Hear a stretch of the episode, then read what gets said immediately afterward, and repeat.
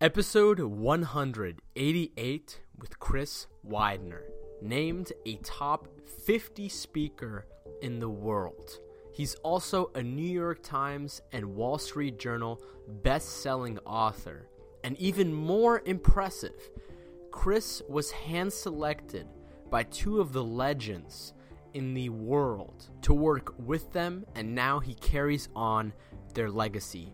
Jim Rohn, one of the most successful speakers of the last 50 years, also known for being Tony Robbins' first mentor, made Chris his last protege and worked with Chris for the last seven years of his life. Chris and Jim co authored the Jim Rohn One Year Success Plan, as well as Jim's last book, The 12 Pillars. Jim called Chris the leader of the next generation of personal development and leadership experts. Even more impressive, Zig Ziglar, considered to be the greatest motivational speaker of the 20th century, personally chose Chris to co host his television show, True Performance. You really do not want to miss out on this one to hear Chris's uncovered story and how you can absolutely dominate and become a phenomenal public speaker. If anything sticks out to you, please take a screenshot and put it up on your Instagram story or on LinkedIn. And both Chris and I will definitely, definitely give you some feedback and give you the love that you deserve. Without further ado, episode 188 with Chris Widener.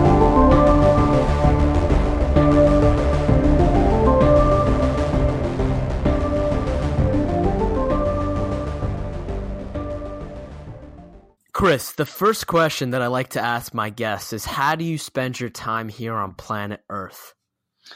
I spend my time here on planet Earth trying to make a difference.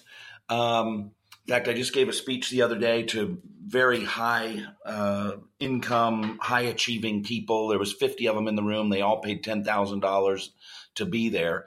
And that was sort of what came up. It was a two day conference. I was one of the speakers and and uh, and I basically just said, you know what, making money, you know, that's great. If you have money, that's great. Uh, it's a lot more fun to do life with money than without money.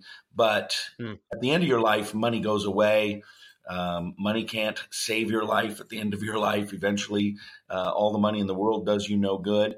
And the only thing that really is left is what you've done and the impact you've made and the people whose lives you've changed and, and made a difference in uh, Jim Rohn and I, in our book, The 12 Pillars, we said um, mm. you can't determine how long you live. You can only determine how well you live. And so uh, I try to live well and make a difference and make an impact in people's lives. Such a beautiful answer, Chris. And, you know, when I was doing my digging up on you, you've worked with, you know, the legends Jim Rohn, Tony Robbins, Zig Ziglar, Brian Tracy. Um, you know, so I think it's really easy for somebody listening to this podcast right now to look at you as sort of this, you know, finished product that has people pay ten thousand dollars to, you know, see them speak. But I'm sure it didn't start off like that. So sort of paint the picture here. I mean, who were you? What were you like as a kid? Were you always a sort of speaker, businessman, have your own show, or what were some of the main pivotal moments that um, really forced you to make a decision, if any, to sort of live this life path? Yeah, I was far from where I am today. In fact, I was speaking to some very high achievers. We actually had a woman in the room who's worth about $25 billion, one one of the wealthiest women in the world and uh, she was one of the other speakers, and she was there. And and uh, in this speech, I said, "Look, I didn't start out in a room full of people like this." Um, a few weeks ago, I was sitting in a, an investment deal that I'm doing, and I was sitting in a, an office that's shared by three families that total are worth forty billion dollars. And while I was sitting in their uh, in their boardroom, I remembered my childhood. I had sort of this flashback. Um, my childhood was as far as you could possibly get away from this. I lived in 28 homes. I went to uh, 11 different schools. My dad died when I was four. I was so bad as a kid, my mom shipped me off to live with relatives twice, once in the fourth grade, once in the ninth grade. Uh, I started drugs and alcohol in the sixth grade. Um, seventh grade, I smoked pot every single day. I had a 1.4 grade point average. On the last day of school, the principal called my mother in and said, I went to a two year uh, middle school, seventh and eighth grade. He said, Chris doesn't deserve to be put into the eighth grade, but we know he's smart and that he, he knows the information. But based on his grades, he doesn't deserve to go into the eighth grade. But frankly, we don't want him here for two more years, so we're going to move him into the eighth grade. Uh, I made most of my money growing up betting the horses at Longacres Horse Track and standing on the street street corners selling and scalping uh, you know Seattle Mariners tickets and Seattle Seahawks tickets and Final Four tickets when the Final Four came to Seattle and um, I was a real troublemaker. I was I was about 150th out of 172 kids in my class, um, and I I just was going absolutely nowhere until I came to that moment where I realized you know, summer before my junior year, my senior year of high school, I was like, I have one more year of school left. And then I'm out on my own and I wanted something out of life. I wanted to make money. I wanted to find love. I wanted, you know, what everybody wants, and, and everybody does want mm. the same thing. We all want to be financially secure. We all want to find love. We all want to have good friends. We all want to live a long, healthy lifestyle. You know, everybody wants the same thing. We may define it a little bit differently, but um, I came to a moment where I just thought, I, I, I am better than this. I want to do better than this, and I better get my act together. And thankfully, even though my dad was died, you know, my dad had died, um, I ended up with a lot of really great mentors, both in the business world as well as in the speaking world when I became a speaker. Wow, quite the background. So, you know, when you were sort of getting out of that environment, out of that position, was there something that like a, a business thing or something that really just popped off for you? Or like what what was uh what was a real sign that the tides were turning for you like when you were at that troubled time? Well i i decided to make a change and then i got into college. I eked my way into college. I went to a very small school where the only requirement to get in was that you graduated and the check cleared on your tuition payment. I mean that was about it um, and I got a degree in youth and family work. I was going to go help kids like me and or like I had been. Mm. And um, uh, I started speaking right out of college. I was speaking at high schools and summer camps and junior highs and colleges and youth groups and all that kind of stuff, right? So, um, mm. and then I moved to northern New Jersey. I took a, a job as a youth director, and uh, this it was in a, a church in northern New Jersey in a very wealthy town, and there was no youth director in this town. You know, there wasn't a YMCA, there wasn't, you know, none of the churches had any youth directors. So I sort of became the town's youth director, and it was a small town, maybe four or five thousand people total, but it was extremely wealthy. And on the board of this church that I had to answer to, that paid my salary, was all these guys that were basically titans of industry out of New York City and one of the guys that took me under his wing was the CEO of Mars Candies. At the time, he was senior vice president of hmm. marketing. Mm. He ended up the CEO of Mars, had to move to Virginia.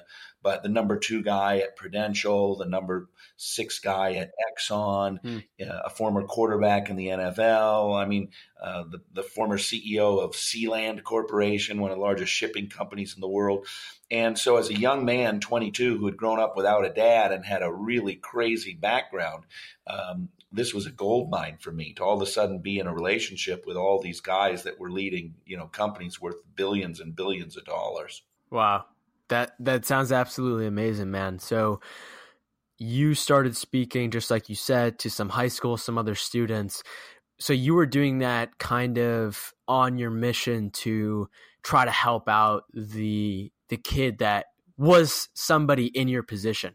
Um, so you were trying to was was it kind of like a, more of an inspirational talk, or were you trying to teach them certain things, or kind of how did you start to you know build your style like as well, a speaker? That was a lot different style probably than what I do now, but it was for me it was more of a warning.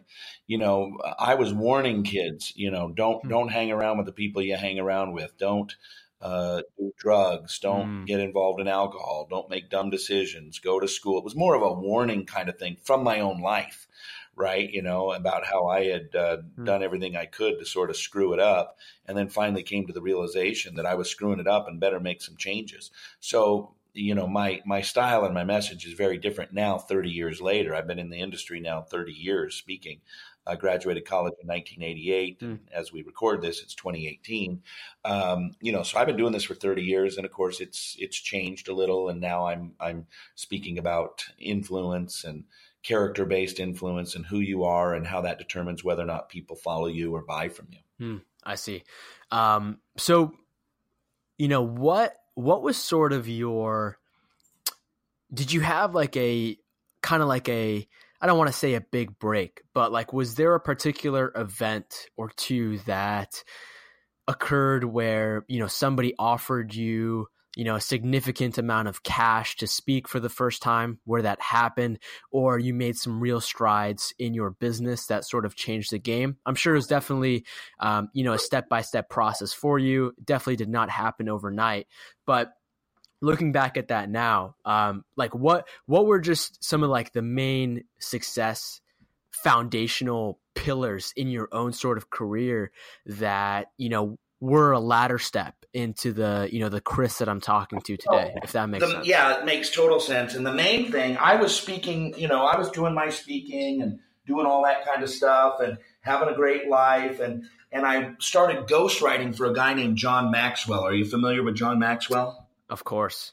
I was ghostwriting for John back in the early 2000s. And um, I got a call from the people at Jim Rohn International. And the people at Jim Rohn International said, Hey, we want you to come and ghostwrite for Jim. And I said, Well, you know what? It's good timing for me to come work with you, but it's bad timing for ghostwriting because I've decided I'm giving up ghostwriting. I'm not gonna hmm. I'm not gonna do that, but I'll co-write. So I told Jim that I would co-write with him, and uh, we ended up co-writing the Jim Rohn one-year program. We ended up co-writing the book, The Twelve Pillars, and of course now my name's on a book with Jim Rohn, which he's a legend in the industry. Gave Tony Robbins his first job, you know, all of mm-hmm. that, right? And so that was a big break for me. Then I ended up with my own television show down in Dallas and then from there, uh, the the network there wanted Zig Ziglar to have a TV show, but Zig was getting older, didn't want to carry the show by himself, so he wanted kind of a host. So they offered me the job to be the host of the Zig Ziglar True Performance Show. So you know, sometimes people will say, "How do you be? How do you, you know, how do you become successful in the speaking business?" And I'll say, "Well, first you have John Maxwell call you, then you have Ramon call you, then you have Zig Ziglar call you, and it's as simple as that. You know, once you do those things, everything else just works out fine." yeah, I mean, dude, I think that's really interesting. Um, like I. I recently started my speaking career just like in the last two months, and it's been this entire whirlwind of um, growth and explosion. But you know, to dig a little bit deeper into that, um, like, do you remember your first like big speaking engagement, or like the first time that somebody gave you money to do it, or, or anything kind of kind of pivotal like that? I think a couple of interesting moments. I mean, I've given 2,000, 3,000 speeches over the last 30 years. So mm. um, I think a few interesting highlights were uh, I was charging forty five hundred dollars at the time. Now I charge between twenty and thirty five thousand for a speech. Hmm. And at the time, this was twenty something years ago. I was charging forty five hundred, and I was the last speaker this company was hiring. And uh, she said, "Well, how much do you charge?" And I said forty five hundred. And she said, "Well, I have six thousand dollars left in my budget." Um, you know, can I just pay you six thousand? And I said, absolutely. so I thought that was funny because what a lot of people don't realize in the speaking business is that these companies have budgets, and if they don't use their budget, they won't get it next year. They'll say, well, you made it work last year on this amount. You know, you don't need that much this year. So she wanted to make mm. sure that she spent the entire six thousand dollars. I remember the first giant speech I gave. I mean, I was given speeches with 500, 1,000, you know, 1,500 people in it. Uh, but my first big giant stadium event, which I've done many of over the years, was um, at Detroit's Joe Louis Arena. And it's where the Red Wings play, and I think it's where the Pistons probably play. Maybe not. They, I don't know if they play there, but it's a giant arena. You know, it seats hmm. twenty thousand mm. plus people, and you know, being picked up at the hotel in a limo and being driven into the bowels of the of the stadium and then being walked by all these people into a green room and then you know somebody with a headset and a microphone comes and grabs you and walks you through all these you know, corridors. Next thing you know, you pop up and there's a big black drape, and you hear somebody talking about you and telling the audience how great you are, and and then they whip open the curtain and the music plays, and I always come on to "Thunderstruck" by AC/DC, and mm. uh, you walk out on that stage and there's twenty thousand people, you know, on their feet clapping, and that was pretty uh, that was pretty crazy. Uh, mm. You know, very very interesting. Biggest speech I ever gave was in Los Angeles, twenty five thousand people. Um, I've given speeches all over the world. I spent three days doing a seminar in Russia, in St. Petersburg, Russia. Russian people were amazing. You know, one of the things I've loved about travel is you realize politicians will fight and governments will fight, mm. but the people, for the most part, I the Chinese people love Americans. The Russian people loved Americans. Uh, went to Egypt twice. Have spoken in Egypt twice. Mm. And, you know, been all over the world, and um, and so you know some of the unique places I've seen, the, the pyramids, uh, St. Peterhof Castle in uh, St. Petersburg, Russia, uh, the Great Wall in China, Tiananmen Square, you know, mm. live, you know, going and speaking in Australia, just all over the world, just amazing um, places I've been able to see and, and people I've been able to meet. I absolutely love what you just said about people. Um, I had the I had the honor of going to Israel a few months ago, and you know, over there, I just sort of started to understand exactly what you told me. Like, you know, the politicians will fight, these people will fight. When in reality, a lot of the you know Israelis and the Palestinians that I met were really good friends, and based on what I saw, of course, there's conflicts everywhere, but people at them, like at the core of them, are really, for the most part, just loving people and they're sort of the same everywhere you go every culture you know they have their own nuances and this and that but i think really the core of humanity and being a speaker i think you really get to to see that yeah i gave so chris to, uh, i gave a speech to 7000 iranians maybe four mm. months ago and i did it here in scottsdale they were in tehran iran and I did it via I don't know Skype or Zoom or something like that. And they had my face up on the screen, and and mm. 7,000 people in a room there. And, and as I closed my speech, I said essentially what you and I have been talking about. Look, our, our governments may fight and politicians may, mm. you know, chastise the other and, you know, all that kind of thing. But I want you to know that Americans love you, the people, and, and we know that you love us and we're all the same. We all want love. We all want our children to grow up and have a better life than us. And they gave me like a two minute standing ovation. I wasn't even in the room. Wow. Wow man, this stuff is powerful. And I think it's just sort of accelerating with the different forms of communication that we have access to today. Oh, yeah. Um, yeah. So, you know, Chris, when I'm looking at your career here, you know, it sounds like you started off as a speaker sort of out of, you know, your own need and desire to help others at a primitive level. Um, so you got into passion from my perspective. Um, excuse me, you got into speaking from my perspective out of your own heart and passion. But were you a a natural speaker? How much did you have to train? Um, was this a process for you where you know you you had to hire a bunch of people, or you just kind of naturally, intuitively playing it, or like you as a speaker, um, you know, kind of at your core from like a skill standpoint, how has that evolved over the years, and how did you continuously take that next step? Well, I am a natural speaker. I always have been uh, from the time I was a little mm. kid. Um, I was the kid in high school that did the morning announcements when you when, when the final buzzer rang and and uh, you know somebody got on the microphone and said, "Good morning, it's Tuesday morning, the thirteenth. Please stand for the Pledge of Allegiance." That was me. Uh, you know, today at lunch it's going to be fish sticks and tater tots. You know, whatever. That was me. So that's what I did. Um, in college, I did a little bit of college radio. I did the um, college um, basketball games, the in-house uh, announcer at the basketball games. So, you know, uh, let's stand for the pledge or let's stand for the national anthem. Your starting lineups are, you know, now what the free throw line is, you know, all, all of that kind of stuff. Um, and I, I did that. Uh, so I've always been naturally gifted. Now, that being said, it doesn't mean that I don't work at it. And I do work at it. Um, mm. I'm always looking for what works and what doesn't work. Some speakers will actually have somebody come in and watch them. They'll pay somebody to come watch them and critique them and work with them. I've never done that, but um, I always ask after my speeches, you know, was there something I could do better? Um, you know, is there something that uh, I did really well? What did you like? What didn't you like? Um, I'll ask my wife Denise. I'll say, "Hey, you know, what was what was good? What was bad? You know, was there something I could have done better?" I'll, I'll ask her that from time to time when she's there with me. And um, but I watch the audience, so I have crafted the speech that I give now. I've done it a thousand times now, and and I've crafted it. I know before I say something that people are about to laugh or I know now I when I'm about to say something where I know that even though they're sitting there without their pen in their hand, I know they'll grab their pen and write down what I'm about to say because I, I've just seen it so much and I study the audience while I'm speaking.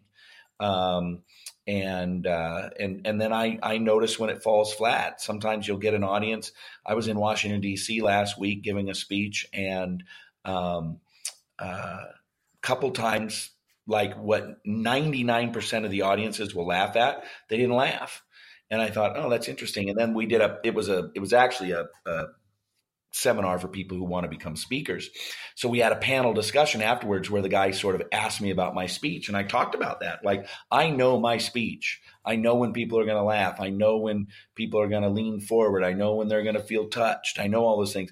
And so we talked a little bit about, um, uh, why people didn't laugh because I'm thinking while I'm giving my speech, I'm actually monitoring the audience and thinking, huh.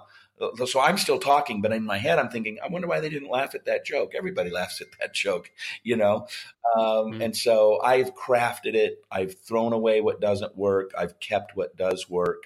Um, and it, it's, uh, it's something that even though I'm naturally good at it, I work to be really good at it. Absolutely, man. That's why you're the best. One of them. yeah, uh, yeah, absolutely, man. So, you know, Chris, I want to know what what kind of guidance would you give to somebody like me? Uh, I'm a very young guy. I'm 21 years old.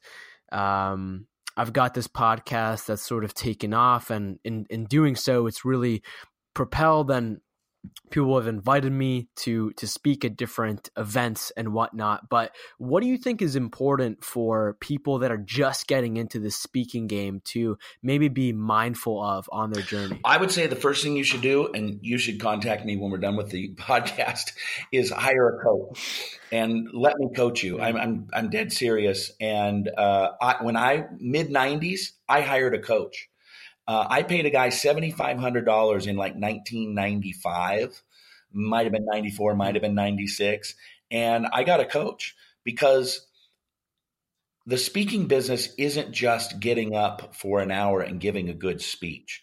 It's a speaking business and it's about marketing and it's about follow up and it's about prospecting and it's about your speech and it's mm. about your website and it's about your branding it's about your positioning you know all of that stuff right so when somebody says i'm in the speaking business they what they really a lot of them mean is i'm a speaker but they forget the business part of it and you know negotiating fees and and targeting different groups in different ways. You know selling to a corporation is different than selling to an association uh, on many different levels. Uh, selling to network marketing companies is different than selling to a standard typical you know corporate world.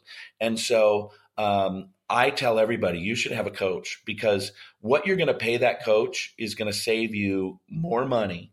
I'll give you an example you know, 23 years ago, whenever it was, 1995, I hired a coach. I paid him $7,500. I didn't know, man, $7,500. That's crazy. And the first thing he told me, I was charging $1,500 a speech. And one of the very first phone calls we had, he said, Chris, we got to talk about your speaking fee. And I, I, was a relative newbie, you know, and, and I said, uh, okay, am I charging too much? He goes, no, you're charging way too little. And I said, Really? And he said, Yeah, when you only charge $1,500 a speech, you're considered a throwaway speaker. Nobody respects you. You're, you're the guy mm-hmm. they hire for filler because they have a little extra money and they need 45 minutes to kill. So you need to raise your fee, and we're going to double your fee to $3,000. So essentially in the next five speeches I gave by charging three instead of 1500, I paid back the $7,500 I'd spent with this guy on one piece of advice. Mm. And I had a guy call me the other day. He wants me to, to coach him. And particularly on his book, getting his book out and then branding himself and becoming a speaker. And he had been talking to me for a few weeks and he was going to call me up. He was going to sign up. He was going to make the payment. And he calls me up. He says, Chris, I, I'm so embarrassed. I don't have the money to pay you. And I, I, I already paid this other guy a bunch of money and he took a lot of money from me and it didn't work, which is why I'm calling you. I'm a little gun shy, blah, blah, blah. So I say to this guy, I say, how much do you mind me asking how much you paid this other guy? Four hundred thousand dollars. And I'm like, dude, that's a house. You, you gave this guy a house to to to have you help you write your book and sell it and brand yourself. I'm like, if you would have just come to me and I'd have told you don't do it, I would have saved you four hundred thousand dollars. So somebody who can coach you, whatever business, if you're in, you know, if you're in financial services, hire a coach who's been in the financial services industry. If you want to become a speaker, hire a coach who can help you with the speaking industry because they're going to give you tips to make more money and they're going to give you tips to not waste or spend your money on frivolous things. It, as a return on investment, a coach, a good coach, is always worth what you pay them. I couldn't agree more, man. Um, you know, I used to a while ago. I used to have a, a, you know a negative disposition around coaches, and I just started to realize, you know, the the time and the money that I'm putting into this now. If I have somebody to, um, you know, give me advice to you know show me the way it's done, that's already been in my position. It's going to save me so much time, so much money. Like you said, it's going to make you more money in the long term. Um, yeah, and investing, investing in making yourself better. You know, I used to work for the Seattle Supersonics uh, for seven years, NBA team, and now they're the Oklahoma City Thunder. When I was a kid, I grew up um, from 11 to 18. I was a ball boy for the Sonics, and it's been fascinating to see how those uh, how the NBA has changed. Well, one of the things now, a lot of these NBA players, of course, they're making 8, 10, 12, 15 million dollars a year now. They can afford it. But a lot of them have people on staff that their sole job is to stretch them. Mm. Now you think you pay a guy $30,000 a year to stretch you? Well, when your job is is jumping high and running fast, yeah, it's worth thirty thousand dollars because if you can go from if you can go from getting you know six rebounds a game to twelve rebounds a game, the next time you come up for a contract, you go from six million a year to twelve million a year. You know, and they have chefs on staff and trainers on staff personally, not team, personally and uh, you know look at a look at a, a golfer professional golfer and they pay $100000 a year or more for a coach to shave three strokes off their off their game but the you know three strokes in a golf tournament could be the difference between you know seventh place with a $100000 and second place for you know 600 or a million something like that 2 million in some of the tournaments so people tend to look at the money going out and say they're spending it what they really need to do is they need to say, I'm investing mm-hmm. it because they need to equate that money spent with uh, with the return on investment. Just like I've demonstrated in all these examples, how yeah, you're spending the money, but you're getting it back in you know sometimes tenfold. Yeah, absolutely. So you know when you are you know coaching new and upcoming speakers, is it just a matter of picking a number for your first uh, speaking fee and then doubling it as you go on and as you gain more leverage with marketing and, and your other speaking engagements? Or like what what would you advise somebody to to start almost doing to like make a name for themselves as a as a speaker well, you know, unless you're a celebrity, unless you won four gold medals in the Olympics and you came out and you signed with a bureau and you're making 50, 60, 70 grand a speech right away, everybody starts the same way. They start giving free speeches. And um, you, you start giving free speeches until somebody says, Hey, I'd like to pay you to come and speak at my group. Mm-hmm. And I'm like, you know, that's when you're like, okay, perfect. What's your budget? Well, we have $500. We pay speakers $500 to come in. Well, now you just got your first paid speaking gig. Now it's a dance, right? You you you want your speaking fee to be equivalent of your um, of your bio and your resume, right? um, your resume and your bio and the sexiness of it and the substance of it determines how much you get paid. Mm. So you constantly have to be trying to achieve more so that you can charge more. But then there's also times uh, when markets go up and down in the speaking world. You know, back um, in 2008, 2009, mm. 2010, when Obama came into um, office and we had the big, you know, all those companies collapsed. And then they found out that these companies were spending all these money on these extravagant conventions. You know, they're like, this publicly traded company spent $2 million on their annual convention, and that's shareholder money. And all of a sudden, everybody was afraid that they were going to be put under the microscope. So they started cutting conventions. And one of the first things they did to save money at conventions was speakers. So you know, they're like, and this was common for somebody to say, hey, you know what, this year um, we're not doing any outside speakers because our budget's typically been a quarter of a million dollars a year on outside speakers. But frankly, we're just going to have all our senior vice presidents do it this year.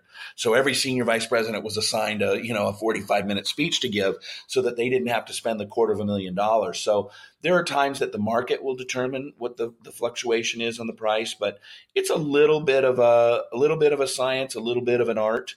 Um, mm. You know, if I wanted to, I could double my fee right now, and you know, I, I could. I don't know if anybody would pay it. Um, but a, a, friend of mine always says he's thinking about raising his uh, speaking fee to a million dollars, and all he has to do is get one guy a year to pay it. yeah. So, instead of instead of charging twenty and needing fifty people to pay it. Yeah, absolutely. So, you know, when going back to what you said before about how you kind of crafted this one speech that you've worked off of that you've given thousands of times how do you how do you go about constructing that speech? Like i'm you know i'm sure um, it, it's definitely changed for you over the years but you know what like to really get down to the core of it like what what makes a topic worth speaking about? How do you figure that out if that makes sense well i think people need to speak on something that that is at an intersection and here's what i mean at an intersection it's your passion and market um, and marketability, right? Or market demand. So if you say, I am passionate about crocheting, okay, you can love crocheting. You could be the world's top crocheting expert. Not a big demand to pay people to come to crocheting conferences and, and speak, right? Mm. So that's not a that's not a a topic or a business that's going to be very uh, very successful, right? So you have to find something that is um, your passion that you are an expert in that has uh, a large enough market that would allow people to pay you whatever it is that you're charging. So, you know, I have friends that talk about innovation. I have friends that talk about diversity. I have friends that talk about dating, uh, friends that talk about um, leadership. I have one friend, uh, a guy named Larry Winget. Uh, he's my podcast co-host. We have a podcast, and and uh, um, he, he is he calls himself the pit bull of personal development, which means he's the guy that you hire to come in and he basically just tears you up for an hour. Uh, you know, the names of his books are "Shut Up, Stop Whining, and Get a Life." That's one. Uh, your kids are your own fault. Uh, you're broke because you want to be. Grow mm-hmm. a pair you know these are the, these are the kinds of books and so as as wide and as diverse as there are topics to speak on in the world there are audiences that will listen to it there's a hundred thousand meetings a day in america so every state on average has 2000 meetings a day now not all of them are hiring speakers but that being said there's enough meetings going on every single day all across the, the country uh, and the world that if you work at it, you can get yourself booked regularly. Mm-hmm. And in terms of, you know, constructing that speech, I know you said that it's also about kind of looking at the audience and, and interacting with them. And I've talked to a lot of other speakers and, you know, they've also said that. But, you know, what, you know, for me, based on my experience as just a super, super new speaker, when I'm talking, I'm looking at the audience. I'm trying to get feedback, but like what what does that actually mean when somebody says like look at your audience, like make sure you're interacting to them and you're not just talking to them? Well, I don't know that I agree that you have to interact with them. I do mm. interact with them. I mean, various people do various things. Some people walk out in the audience and they talk to the audience. I'm more of the ask questions and have people raise their hand if they agree with it kind of thing, just to get them engaged and you know raising their hand or mm. or whatever. Um, it keeps them engaged and, and involved. Um, for me, when I talk about constructing a speech, I start with okay, you've got an hour ballpark an hour. Sometimes it's 30 to 45 minutes. Sometimes it's an hour, 15 to hour and a half. But for the most part, on average, about an hour. So you, you need, I'm, I'm very much in terms of the construction of it. So you need to have an introduction, you need to have an, a closing, and then you need to have three to five points uh, in that that you're going to teach them something. And so I make the point, then I tell a story, then I reiterate the point, then I might tell another story, then I reiterate the point, and then I go to the next point. So the introduction is all designed to build your own credibility and set the plate for uh, what the topic is going to be and why you're an expert on it. Then, you know, for example, my speech is based on the four points of my book, The Art of Influence. Uh, so the first one's integrity, the second one's optimism, the third one's service, and the fourth one is excellence. And so that's what I talk about how to gain trust, admiration, loyalty, and respect from people through integrity, optimism, service, and excellence. And uh, and I tell them, you know, that's what I'm going to talk about, and here's what we're going to learn. And then I talk about integrity, and then I talk about optimism, and then I talk about service, and then I talk about respect. I mean, uh, uh, excellence, which gains mm-hmm. respect and then I wrap it all up and I talk to people about, you know, being an influencer and impacting the world and life is short and the only thing that matters is leading others and making a difference. And then I'm done. And the only other thing I would say about construction of a speech is I used to do some speech coaching for politicians. I've worked with people running from president all mm. you know, dog catcher. And I always tell people you have to take people through a cycle of emotions. You you can't just speak at the same level the entire time. You have to talk fast sometimes and slow sometimes. You have to be really loud sometimes, and then sometimes you have to be very quiet. You constantly have to be moving people through a cycle of emotions mm. and auditory response and physical response. Because I, I, read a study once that only the top uh, half, one half of 1% of speakers can keep anybody's attention for longer than 22 minutes and then people just start to drift. It's just natural unless you're engaging the audience and making their brain and their emotion cycle. So when i would do speech coaching with people i actually um, have little emojis i use where if people are clapping then you put a hand right?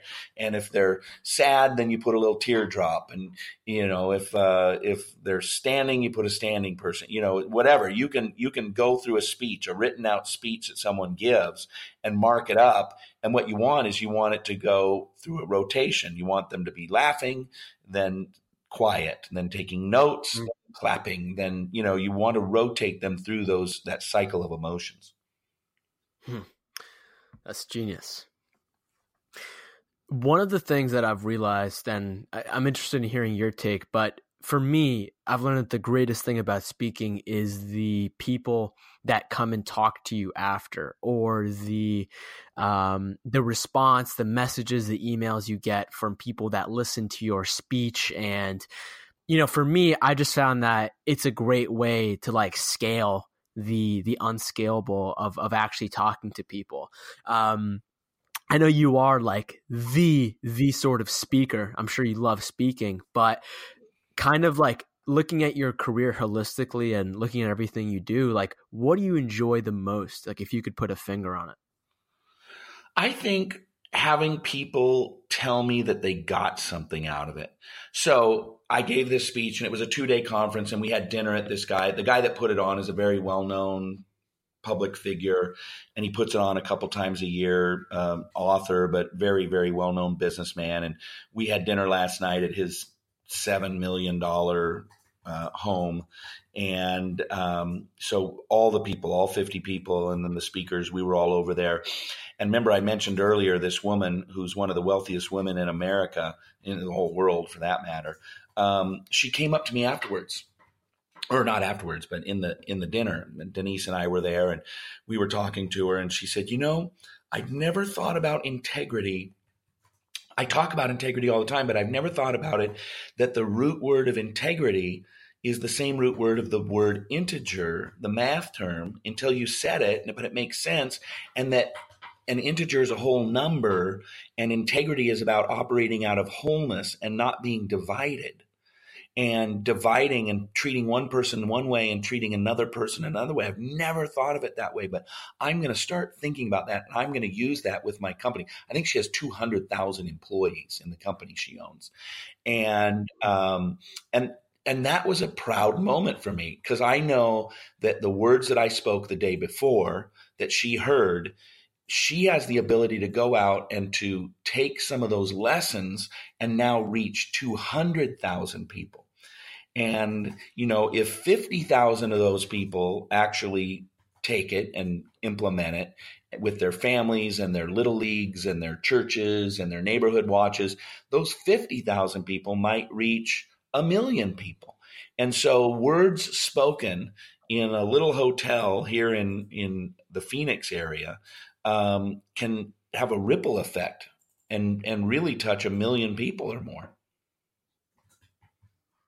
That's amazing, man. I think that's how we make the world go round. And I think that's how we impact people on a global exponential scale. Sure. So, Chris, you know, as somebody who has, you know, spent time with with some of the greats and you're, you know, you're constantly learning, you're constantly on this journey. I mean, is success just a matter of really understanding some of the you know the words that we hear that our grandmother always told us like integrity respect or you know looking looking back at that. And it was sort of a weird question but i mean what do you what do you make of all of this? Is it is it about you know creating your own life? Is it about being happy? Is it about doing the most you can do?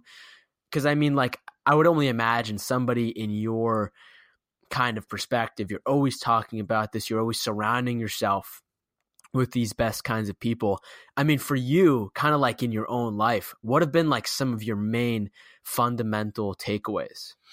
Well, speaking of success, when you ask somebody, um, when you tell somebody, oh, he's a really successful guy or she's really successful, we immediately think they're wealthy or they live in a big home or they drive a fancy car. That's our default definition of success. But that's not what success is. And, and when I in my speeches talk about this from time to time. When you unwrap it a little bit, everybody really agrees that that's not truly the definition of success. Uh, so, what I teach in regard to success is that success is not the overachievement in one area, but the balanced achievement in all areas. So, typically, people tend to succeed in one area of their life and not in multiple areas of their life. So, you'll have some guy that's really, really rich, but he's been divorced five times, you know, and, and can't keep a relationship. Or you'll have somebody who's really, really successful at bodybuilding and fitness, but he's dumber than a box of rocks or you'll have somebody who's really successful spiritually. They're just wonderful people and they love people and they're kind hearted, but they're broke as a joke and can't pay their bills. And, and so is that really success? And I don't think that it is. Now, of course, this is my definition. If somebody wants to be, you know, hmm. super spiritual and broke as a joke, that's their choice. It's, it's their life. But I don't view that as success. I view success as being the best that you can in every area of your life. Doesn't mean that you're going to be the best. It means you're going to be the best that you can be because there's only one best right? And uh, and, and so you know we can't monitor ourselves against the best. We have to monitor ourselves against our own capacity. I love that. I love that so much um, you know, Chris, I just want to take a moment here and acknowledge you. This podcast is called Humans 2.0. And Chris, I think you are an individual who's really trying to make the best and really try to hustle on what they have. And somebody coming from your sort of background, you're really inspiring towards a lot of people that are in your position that are not getting paid tens of thousands of dollars of speech, but that's where you came from. So I think your story is really, really powerful in the fact that you know you go around speaking touching all these different people and touching certain decision makers like that lady like you said I think that's really how we're going to change the world, man. It's the butterfly butterfly effect. It's the it's the speaking effect. It's it's whatever you call it. But Chris, you're doing Thank it, my you. man. Where people reach out to you if they're interested? Yeah, for sure. And you know, we talked about uh, speaker coaching. I have a program. It's not a group program. It's personal, one-on-one with me. I never have more than ten clients at one time. If you go to Chris Widener, which is C H R I S W I D E N E R dot com forward slash speaker dash coaching. So chriswidener.com forward slash speaker dash coaching. And I teach you literally over the course of a year everything from branding yourself, positioning yourself, down to the minutia of what pictures to put on your website and and how to write an introduction to your speech. We cover the writing of your first book. Uh, I'll introduce you to my publisher. I mean, this is this is a comprehensive how to build your speaking business over the course of one year with somebody who has has uh, become one of the top speakers uh, in the world over the last thirty years. So, uh, if you're interested in that, that's great. If you just want to follow me on Twitter, it's at Chris Widener. Uh, Facebook, it's at Chris Widener Speaker. In, same with Instagram, at Chris Widener Speaker. Um, and um, yeah, if you just want to follow me, get some motivational quotes and, and those kinds of things. But if you're interested uh, in in speaker coaching, it's speaker dash coaching. If you want just private coaching as business coaching, it's it's chriswidener.com forward slash private dash coaching. Perfect. Now, the final thing, Chris, is I like to request that each one of my guests leaves the audience with a self inquisitive question. You know, I've learned that questions can really take you to a lot of different places in in your mind and eventually in life. So, I would love it if you could give my audience a self inquisitive question sure to thing. ponder. I will today. give them a question based on the best piece of advice I ever got. And the best piece of advice I ever got was be a voice, not an echo. Be a voice, not an echo. So the question would be Are you a voice or are you an echo? Are you simply just regurgitating what somebody else told you because you don't have the wherewithal to think for yourself and, and go internally and those kinds those kinds of things? Or are you the type of person who is going to be a voice? You're going to hear what other people have to say for sure, but you're going to um, internalize it. You're going to think about it. You're going to come up with your own ideas and you're going to come back to the world with something that uh, is uniquely you. So are you a voice or are you an echo? Man, I love that so much. Chris, thank you so much for coming on this podcast. Thank you to everyone out there for listening. This has been your host, Mark Metry. Damn, you made it till the end of the podcast. That's really rare in the age of digital distraction. This really means the world to me. I really hope you enjoyed it. Feel free to hop on over to my website, Mark Metry, or message me on social media. I'm on Instagram, I'm on LinkedIn, I'm on Twitter. My name is Mark Metry, M A R K M E T R Y. I'd love to hear from you. I'd love to hear what you learned in this episode, and I'll be sure to get in touch with you. And if you really, really love the podcast, I'd highly appreciate it if you went on iTunes right now and left me a review. It helps way more than you know. Let's get this Humans 2.0 grassroots movement going. Woo! Get out there and do something impactful today.